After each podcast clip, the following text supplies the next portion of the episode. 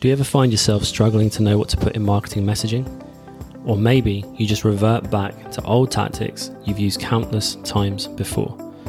We recently had a meeting with a client where this exact thing came up, and in today's episode, I'll go through how we refocus them to focus on the consumer.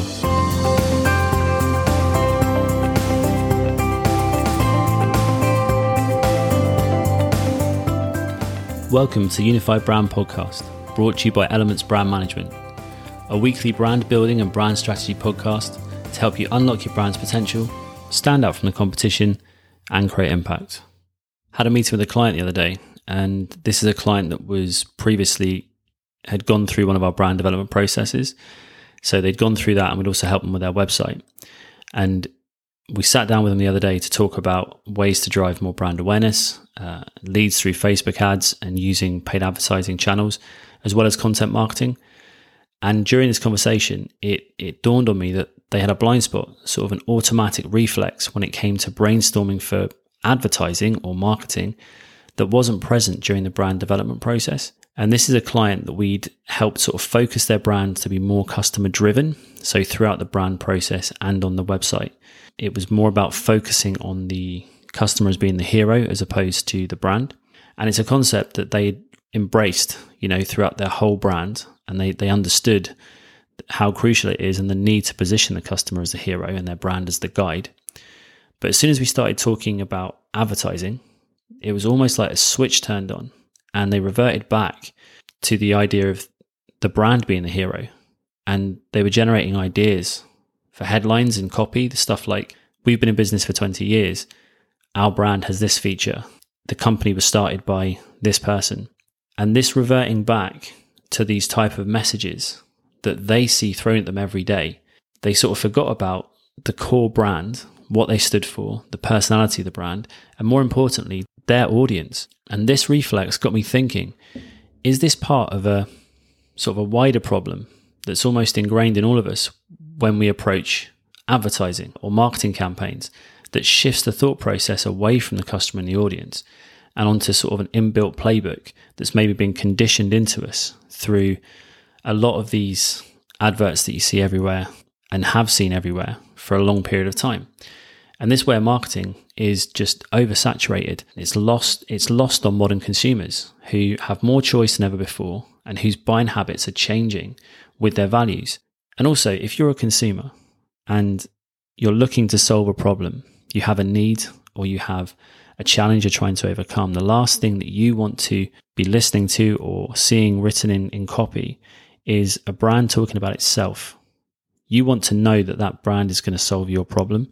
You want to know that they that you're in the right place. That this is the brand that can help you with this thing that has been bugging you or annoying you for a period of time. When you start reverting back to talking about the brand as the hero, what you do is you alienate your consumers.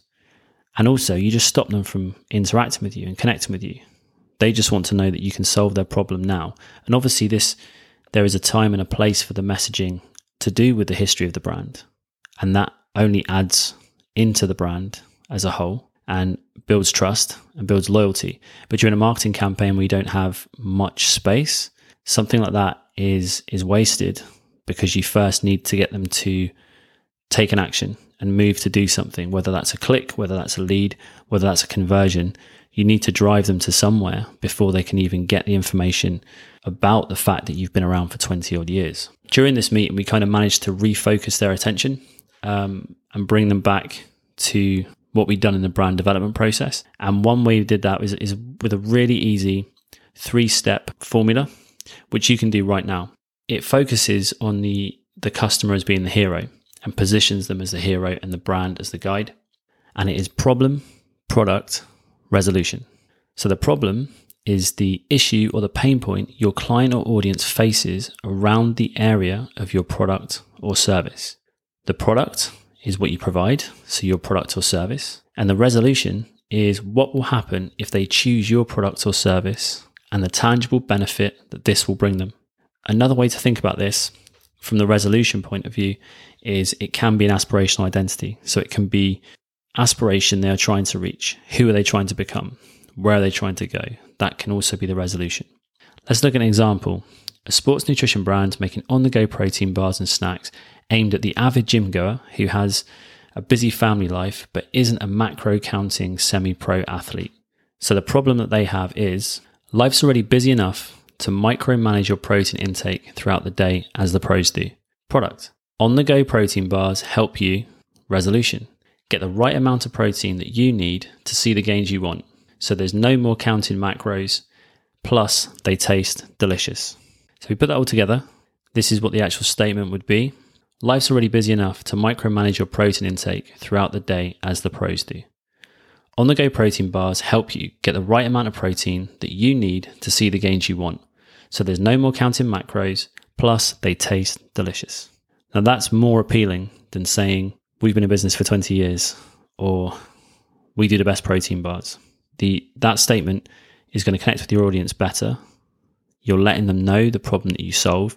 You're calling out to that particular market, your target audience, in a really specific way because if someone doesn't have that exact problem, they are not going to interact with you. So if your product or service, and it should be, targets a particular target audience, then having a statement like this or using marketing language like this can help to and effectively speak directly to them and cut through that noise. It doesn't have to be as long as that. It can be shorter. You can use a similar thing in headlines, in body copy. You can even use that throughout a an article, a three step throughout an article and and build that in. So it works really well across a wide range of sort of marketing that you do, whether that's paid, content marketing, podcasts, videos, whatever it is. Just remember that your customer is the hero, your brand is the guide. For more on this concept and more on the problem product resolution statement, or as he calls it, the one liner, I would urge you to check out the Story Brand Framework from Donald Miller. It's a great book and it provides a seven step framework for building out a story framework for your brand's messaging and which puts your customer as the hero and your brand as the guide. We've just put together a weekly brand tip video series, which is designed to help you to unlock your brand's potential and stand out from the competition. And if you're interested, if you just go to elements brand management, all one word, .co.uk forward slash weekly hyphen brand tips. Sign up and you'll be delivered a three to five minute video a week straight to your inbox. I'll put a link in the show notes if you're interested. If you enjoyed this episode and you'd like to receive more, you can subscribe in all the usual places. We're talking iTunes, Spotify, Stitcher. Please, if you get a chance, rate and review. It helps a podcast to kind of get a bit more visibility and allows us to keep on producing these podcasts. Have a great week. Catch up soon. Keep those brands unified.